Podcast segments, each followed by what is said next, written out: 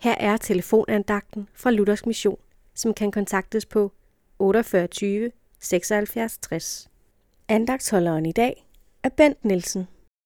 I Peters første brev, kapitel 1, vers 8 og 9, er der tale om troens mål, sjælens frelse. Har du dette mål for dit liv? Et tilbageblik over ens liv opmuntrer jo ikke altid. Der var mislykkede ting. De sigtede måske ikke mod det mål, du havde sat dig. Det var en afvej. Der var nok også gode ting at tænke på, som var målrettede. Sådan har jeg det da selv. Guds ledelse var der. Han kunne overskue det uoverskuelige. Men havde det noget med troens mål at gøre? I årsprogenes bog, kapitel 12, vers 11, kan vi læse, Den, der dyrker sin jord, kan spise sig mæt. Den, der forfølger tomme mål, er uden forstand. Der her taler om at være målrettet i det jordiske.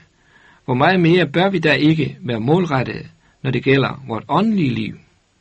Den, der hører Herren til, har et overordnet mål for sit liv, og han vil lade sine veje sigte mod det mål.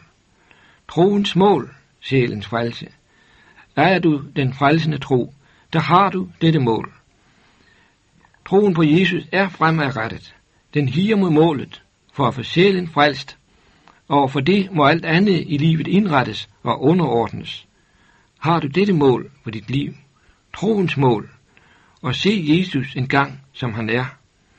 Du, der hører Jesus til, må ikke tabe det mål af syne.